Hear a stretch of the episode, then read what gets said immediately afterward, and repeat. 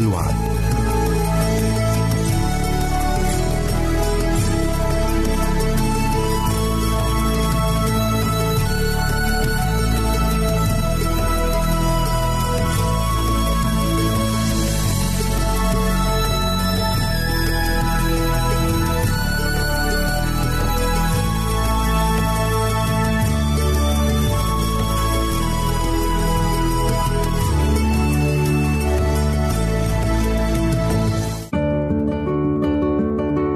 أعزائي المستمعين والمستمعات، راديو صوت الوعد يتشرف باستقبال رسائلكم ومكالمتكم على الرقم التالي 00961 76 88 8 419. نشكركم ونتمنى التواصل معكم، والسلام علينا وعليكم.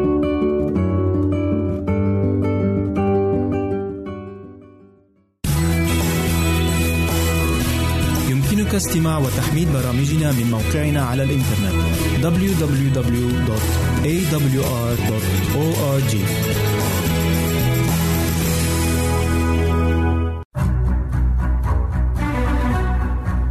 أعزائي المستمعين والمستمعات، تتشرف راديو صوت الوعد باستقبال أي مقترحات أو استفسارات عبر البريد الإلكتروني التالي radio@al-waad.tv، مرة أخرى بالحروف المتقطعة radio@al-sharta.waad.tv. والسلام علينا وعليكم.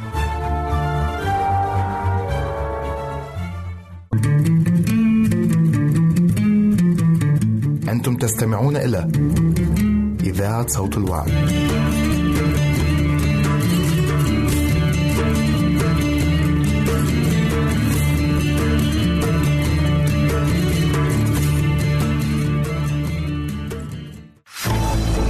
أعزائي المستمعين والمستمعات، راديو صوت الوعد لا يكتفي بخدمتكم عبر الموجات الصوتية فقط، بل وأنه يطرح لكم موقعا إلكترونيا يمكنكم من خلاله مشاهدة أجمل البرامج الدينية، الثقافية، الاجتماعية وغيرها من المواضيع الشيقة. يمكنكم زيارة الموقع من خلال العنوان التالي www.alsharta.waad.tv، مرة أخرى بالحروف المتقطعة www.alsharta.waad.tv.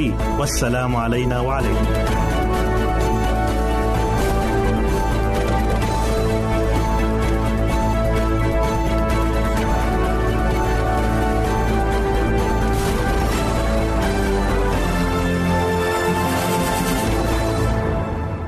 أهلا وسهلا بكم مستمعين الكرام في كل مكان.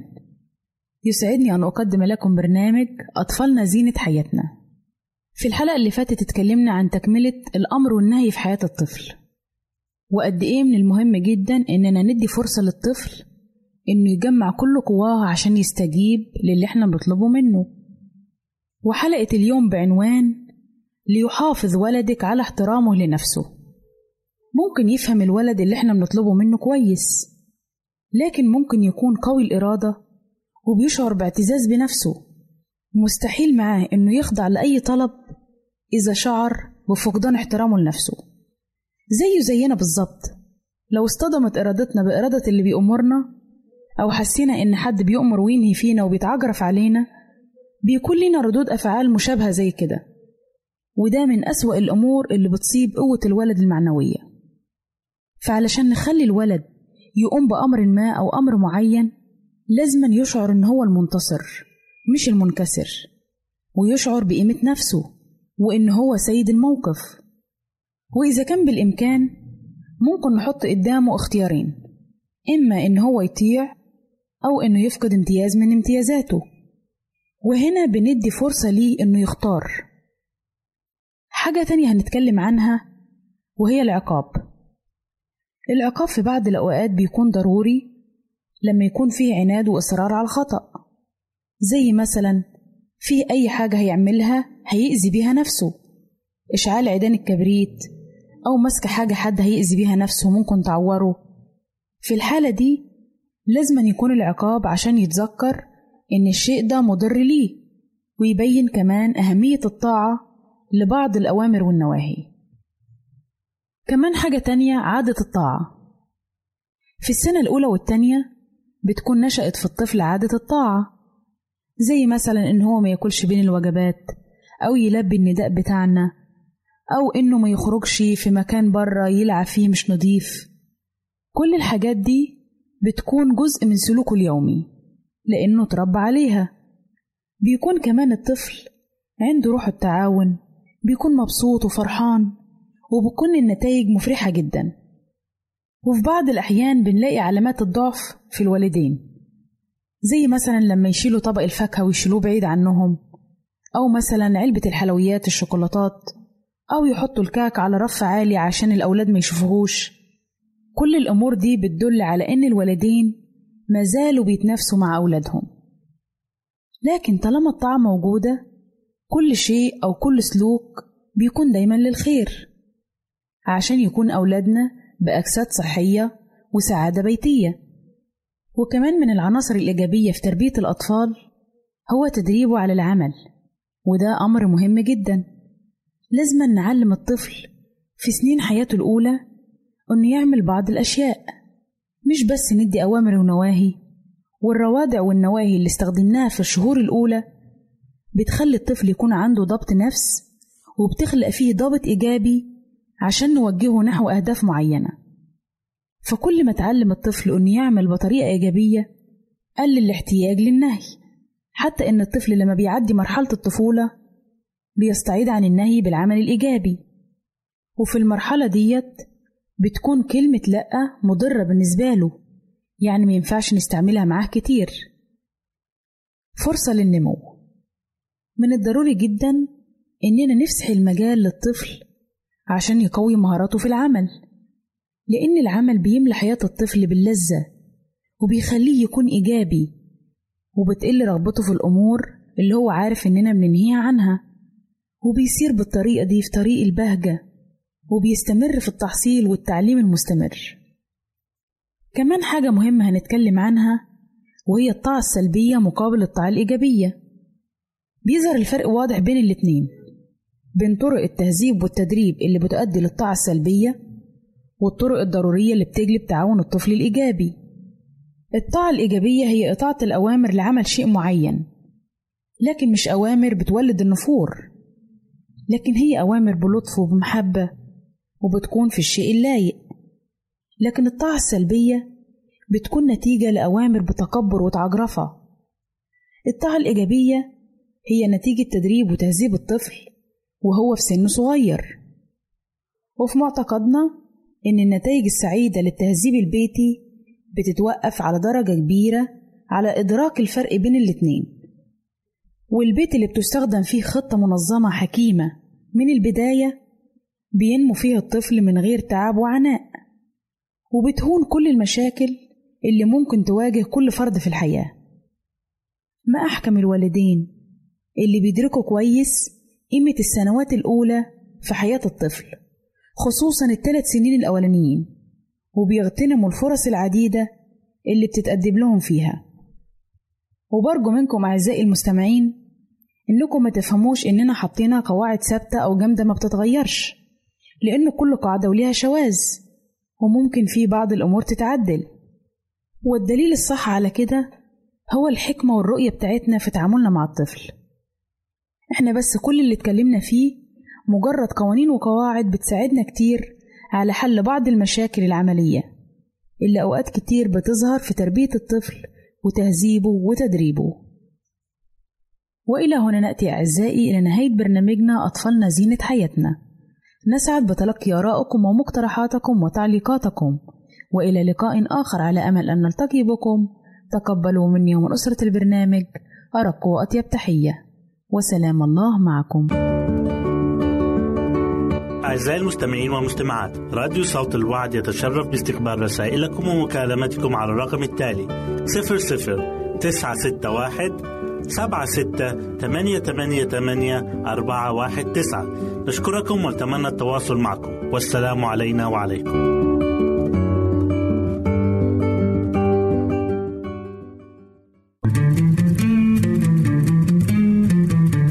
أنتم تستمعون إلى إذاعة صوت الوعد.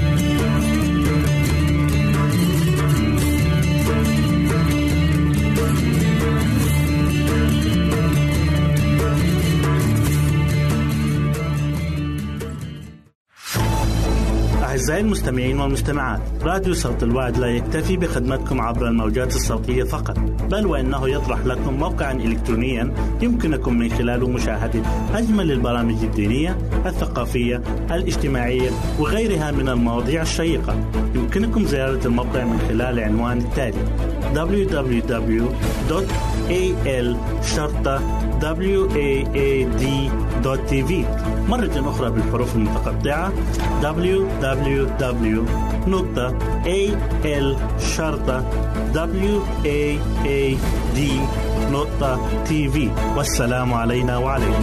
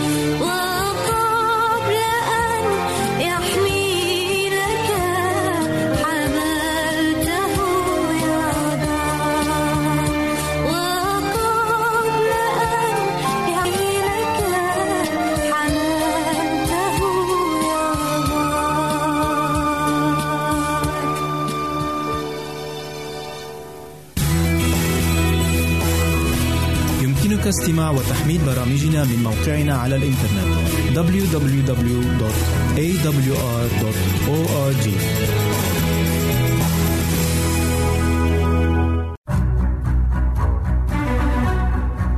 أعزائي المستمعين والمستمعات، تتشرف راديو صوت الوعد باستقبال أي مقترحات أو استفسارات عبر البريد الإلكتروني التالي radio@al-waad.tv، مرة أخرى بالحروف المتقطعة radio@al-waad.tv. والسلام علينا وعليكم.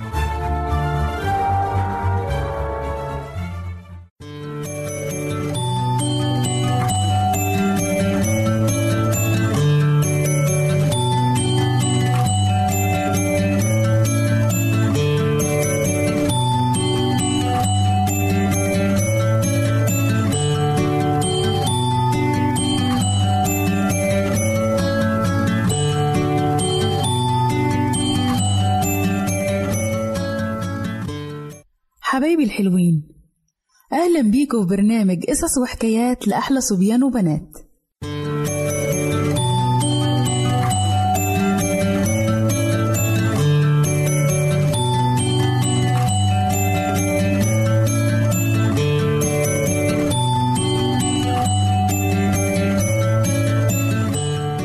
قصتنا النهاردة بعنوان السفينة في خطر. كان في سفينة مسافرة في المحيط الهادي، وفضلت السفينة دي ماشية ماشية، وفجأة هاج البحر وبدأت الأمواج ترتفع حوالين السفينة، والعواصف بقت شديدة جدا، والسفينة بقت في خطر من كل ناحية، لأن الأمواج بدأت ترتفع حواليها كأنها وسط جبال. وكانت السفينة في خطر، وخلاص كانت أوشكت على الغرق. فبسرعة أسرع الربان اللي هو قبطان السفينة، وطلع يجري، مسك الميكروفون عشان يذيع نداء الخطر، وقعد يصرخ ويقول انقذونا انقذونا، يمكن في حد يسمع النداء عشان حد يجي ينقذ السفينة اللي هتغرق. لكن أمل الربان في النجاة كان ضعيف جدا، لأن السفينة كانت بعيدة بمئات الكيلومترات عن الشاطئ، وما فيش احتمال تكون سفينة قريبة منهم. والأمواج عمالة تعلى وتعلى أكتر، لدرجة إنها كانت بتلعب بالسفينة كأن قطة بتلعب بكورة، عمالة تخبط فيها شمال ويمين. وفي الوقت ده البحار اللي كانوا شجعان جدا حسوا إن نهايتهم قربت، فراحوا أرسلوا النداء الأخير، وهما بيصرخوا بيقولوا انقذونا انقذونا.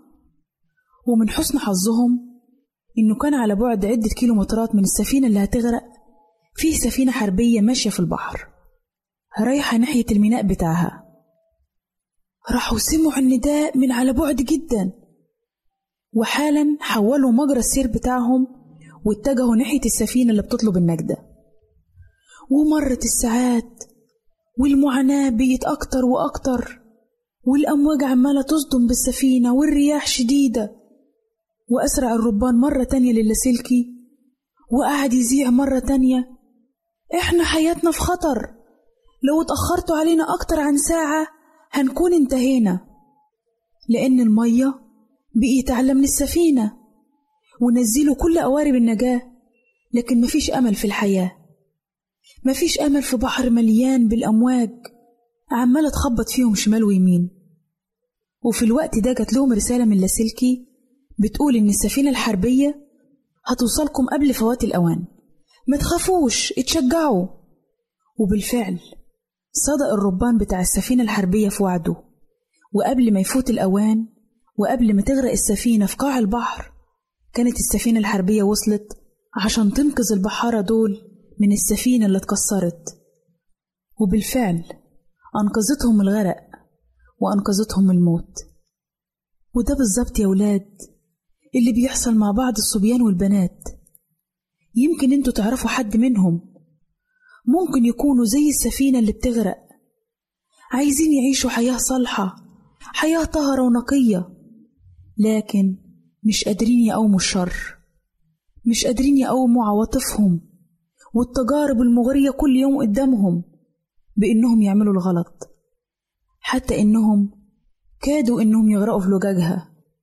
وفي أوقات زي كده ما ينفعش إلا أمر واحد بس، وهو أننا نلجأ للاسلكي ونذيع النداء ونقول إحنا في خطر وبنغرق ومش ضامنين إننا نبقى على قيد الحياة أكتر عن كده.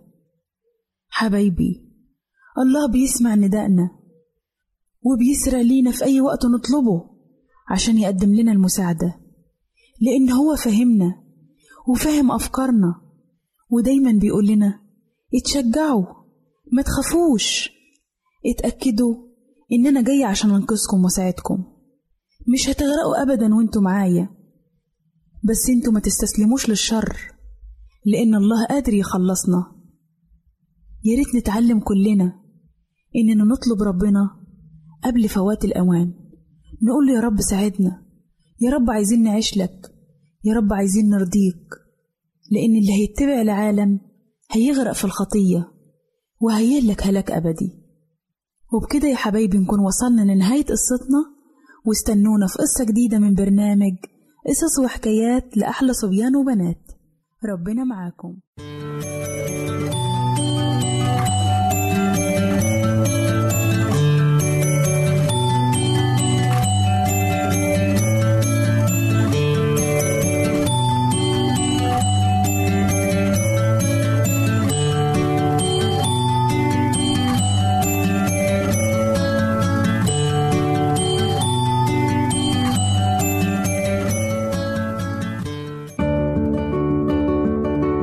أعزائي المستمعين والمجتمعات، راديو صوت الوعد يتشرف باستقبال رسائلكم ومكالمتكم على الرقم التالي 00961 76 88 8419. نشكركم ونتمنى التواصل معكم، والسلام علينا وعليكم.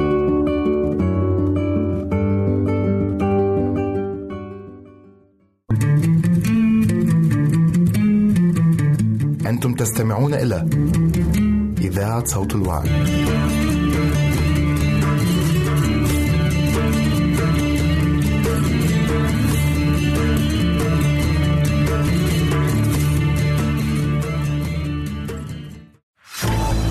أعزائي المستمعين والمجتمعات، راديو صوت الوعد لا يكتفي بخدمتكم عبر الموجات الصوتية فقط، بل وأنه يطرح لكم موقعا إلكترونيا يمكنكم من خلاله مشاهدة أجمل البرامج الدينية، الثقافية، الاجتماعية وغيرها من المواضيع الشيقة. يمكنكم زيارة الموقع من خلال العنوان التالي www.alsharta.waad.tv، مرة أخرى بالحروف المتقطعة www.alsharta.waad.tv.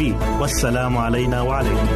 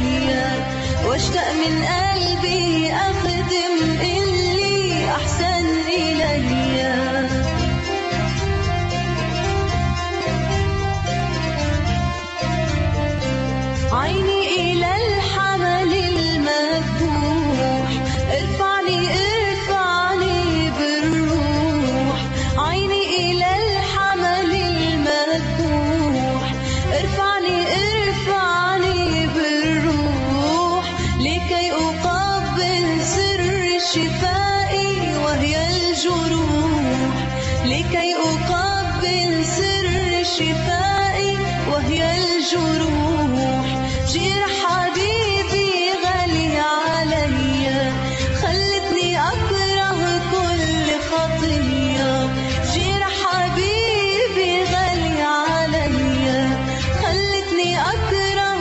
كل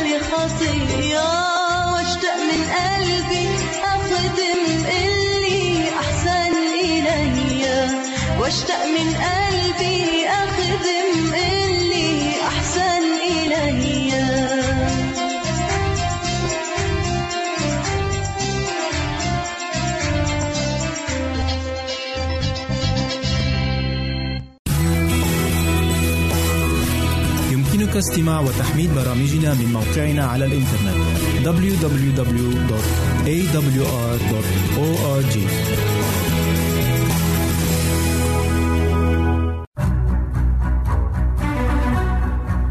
أعزائي المستمعين والمستمعات، تتشرف راديو صوت الوعد باستقبال أي مقترحات أو استفسارات عبر البريد الإلكتروني التالي radio@al-waad.tv، مرة أخرى بالحروف المتقطعة radio@al-waad.tv.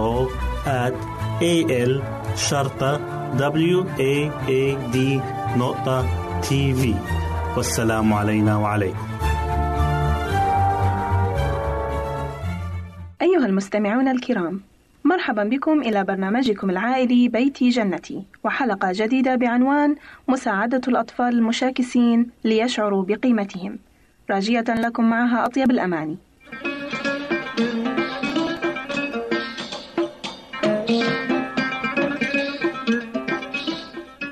سنتطرق في هذه الحلقة إلى الطرق الإيجابية المتبعة لإشعار الأطفال المشاكسين بقيمتهم الخاصة في نظر المقربين إليهم، وكيفية تقديم توجيهات إيجابية للصغار الذين يعملون كل شيء بطريقة خاطئة.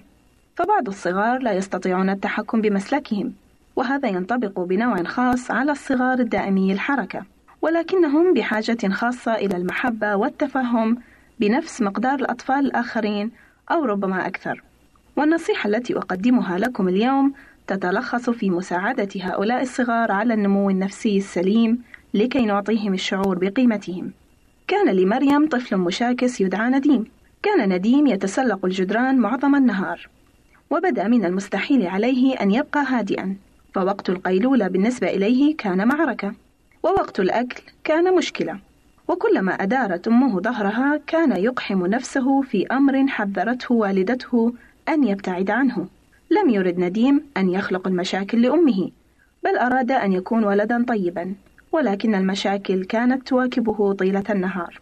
عرفت مريم بأن ابنها نديم يختلف عن باقي صغارها منذ المرة الأولى التي حملته فيها بعد ولادته مباشرة، فإخوته بعد ولادتهم مباشرة كانوا يهدؤون حين كانت تحملهم فورا، أما نديم فكان يلتوي ويكاد يسقط من بين ذراعيها، ومنذ تلك اللحظة لم يتوقف عن الاندفاع والحركة. نعم، إن نديم طفل مفرط في النشاط الحركي. عرفت مريم بحاجة نديم الماسة للمحبة، وبالرغم من محاولتها ذلك فكانت تبدو وكأنها تنتهي بالإحباط من جانبها دائما. في صباح أحد الأيام أفاقت مريم مبكرة، وشعرت برغبة لدخول غرفة نوم نديم. نظرت إليه وهو ينام بسلام بوجهه الملائكي على وسادته، ففاض قلبها حنانا عليه، وتساءلت في داخل نفسها عما عساها أن تفعل ليشعر نديم بأنه ذو قيمة لديها. كانت تعلم أنه بحاجة لاهتمام إيجابي، كما عرفت أنه بالمحبة وحدها قد تستطيع تغيير اندفاعه، وبدافع الأمومة قررت أن تنام إلى جانبه وتحضنه، لأنها لن تتمكن من ذلك متى فتح عينيه وبدأ اندفاعه، وذلك نظرا للطاقة الزائدة عنده. بعد دقائق قليلة فتح نديم عينيه الناعستين ليجد وجه أمه مبتسما إلى جانبه. دلكت ظهره الصغير وطبعت على خده قبلة، ثم همست في أذنه قصة حدثت معها وهي صغيرة، وكان نديم يحب هذا النوع من القصص. وبعد أن صح نديم تماما، تحدثت إليه أمه عن أعمال اليوم وما سيتناوله في وجبة الفطور، ثم قامت الأم من جانبه وتوجهت إلى المطبخ، وما هي إلا دقائق حتى كان نديم إلى جانب أمه يسألها: ماما، كيف أستطيع مساعدتك؟ لم يكن ذلك اليوم صافيا بالتمام وخاليا من المشاكل، فقد سكب عصير البرتقال على الأرض وضرب أخته بفطيرة. ولكن ذكريات ذلك الصباح الباكر أعطت مريم حافزا إضافيا كانت بحاجة إليه للتعامل مع سلوكه بتفهم وصبر أكثر من الأيام الماضية. وهكذا كررت مريم نفس المحاولة في الصباح التالي، ووجدت أن اختبارات الفترة الصباحية هذه والوقت الذي كانت تصرفه لإيقاظه برفق مع أغنية حلوة وقصة كانت بمثابة تأكيد لأهمية نديم في نظرها.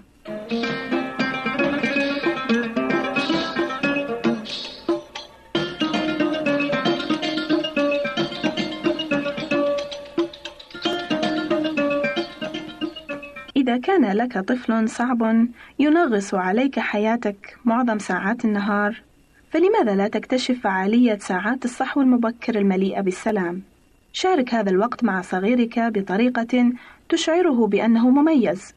والحقيقة أن معظم الصغار لا يريدون أن يكونوا بهذا السلوك المشاكس، ولكن عندما يشعرون بالفشل فإنهم يبدأون بخلق المشاكل.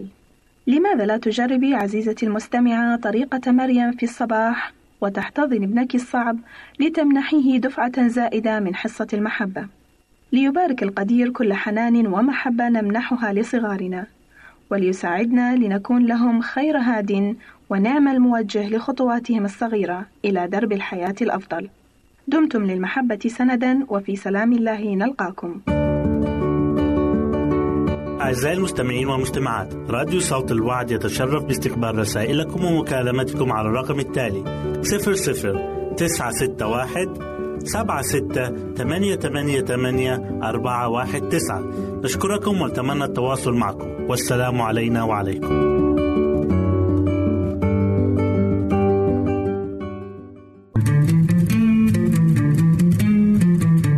أنتم تستمعون إلى إذاعة صوت الوعد.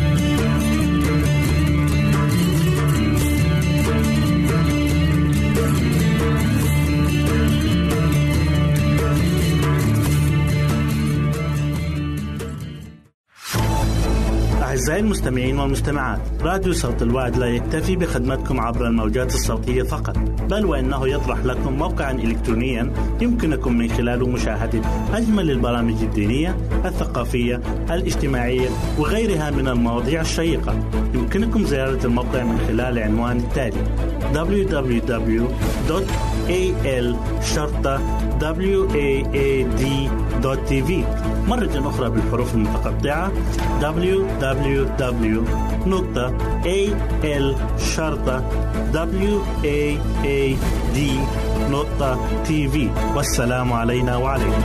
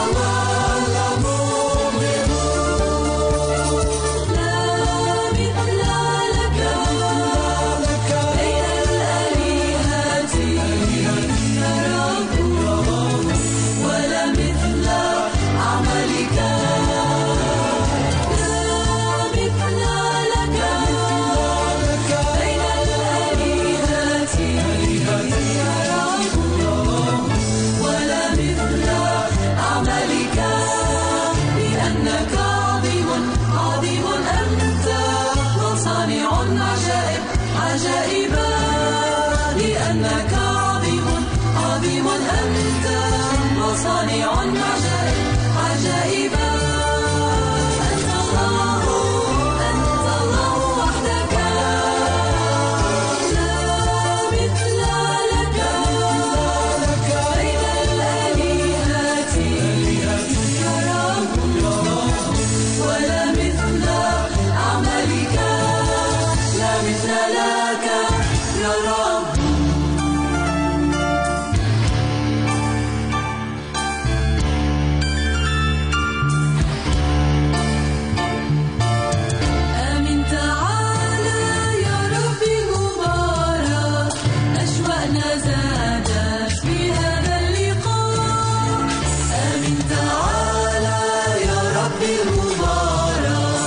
أشواقنا زادت بهذا اللقاء. آمين تعالى يا ربي يسوع، آمين تعالى يا ربي يسوع، آمين تعالى آمين تعالى آمين تعالى يا ربي يسوع، آمين تعالى يا ربي يسوع، آمين تعالى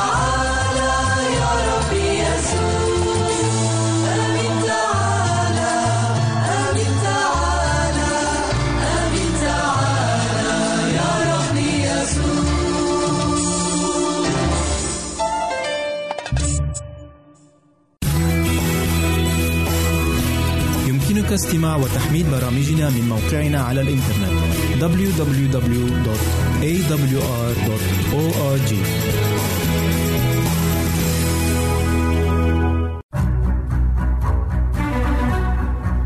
أعزائي المستمعين والمستمعات، تتشرف راديو صوت الوعد باستقبال أي مقترحات أو استفسارات عبر البريد الإلكتروني التالي radio@al-waad.tv، مرة أخرى بالحروف المتقطعة radio@al-waad.tv.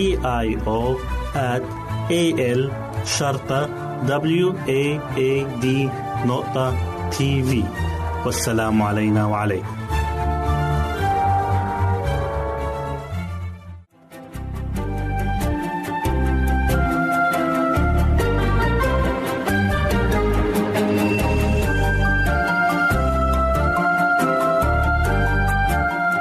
أعزائي المستمعين، مرة أخرى نرحب بكم في حلقة جديدة من برنامج دروس حياتية من عائلات كتابية.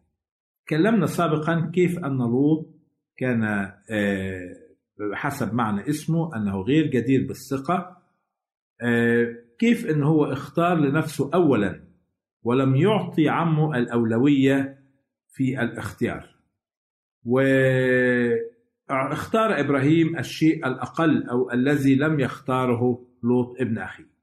فهل كان هذا الاختيار سبب فائدة ومكاسب للوط؟ وهل كان في المقابل خسارة على إبراهيم؟ يمكن البعض يعتقد أن الاختيار الأفضل كان سيتم من البداية، دائما يحقق مكاسب وفوائد أكثر. من يختار أولا هو الذي يكسب أكثر، ده التفكير السائد خصوصا في الأشياء المادية.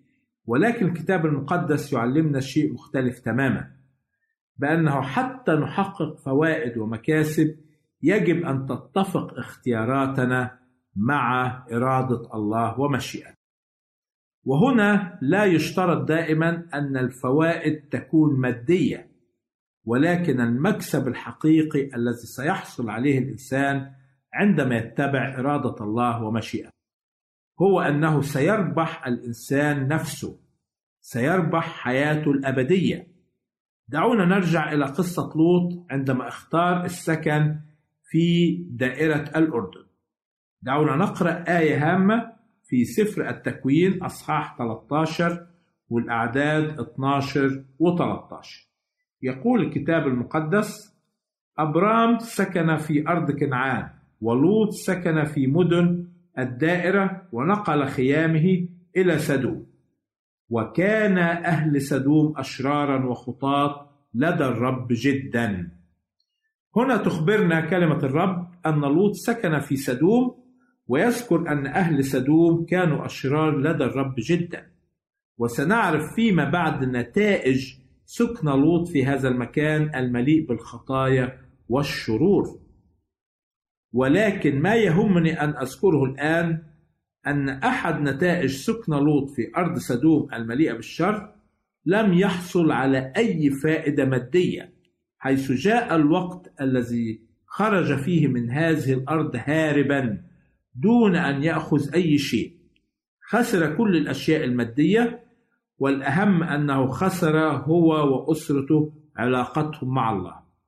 وفي المقابل نقرأ عن إبراهيم في نفس الأصحاح في تكوين 13 عدد 17 و 18، يقول الرب لإبراهيم: قم امشي في الأرض طولها وعرضها لأني لك أعطيها. فنقل أبرام خيامه وأتى وأقام عند بلوطات ممرأة التي في حبرون، بنى هناك مذبحا للرب.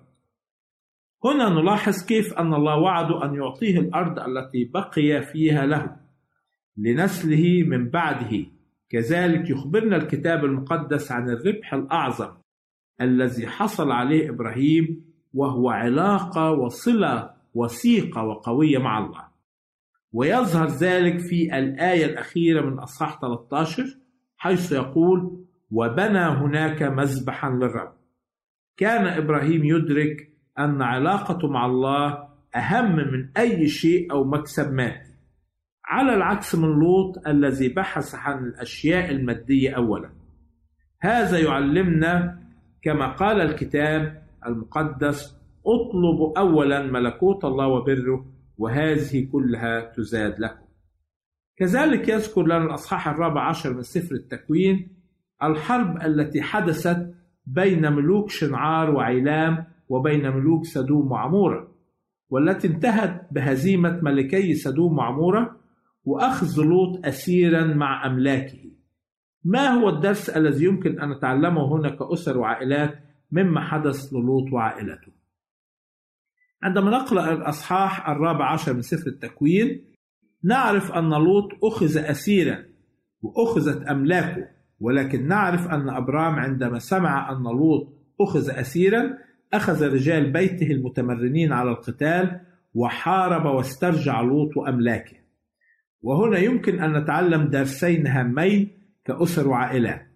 أول درس: إن الأموال والممتلكات لم يستطيعا أن يحميا لوط وعائلته، وهذا درس هام لنا كعائلات وبيوت، أن لا نتكل على أموالنا لتحمينا في وقت الخطر، فالمال لا يوفر الأمان والحماية للإنسان، ولكن يقول داود النبي: من أين يأتي الأمان والحماية؟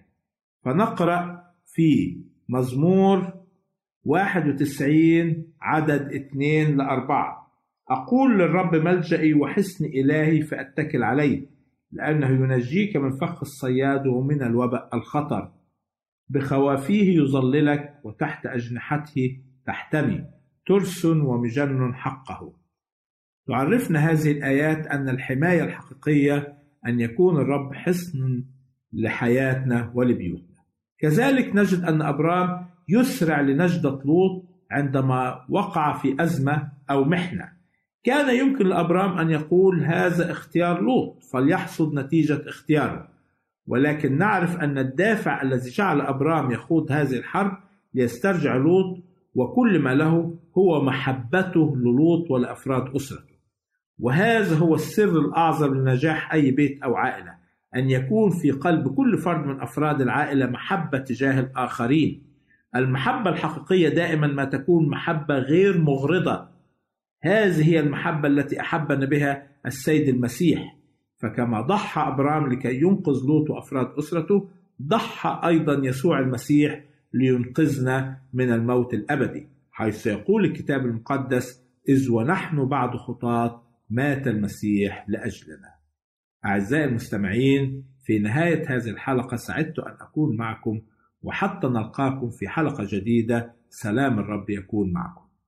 نرجو التواصل معنا عبر هذه العناوين: للتشات www.al-waad.tv، وللرسائل radio@al-waad.tv والاتصال عبر الواتساب 961-76-888-419 961-76-888-419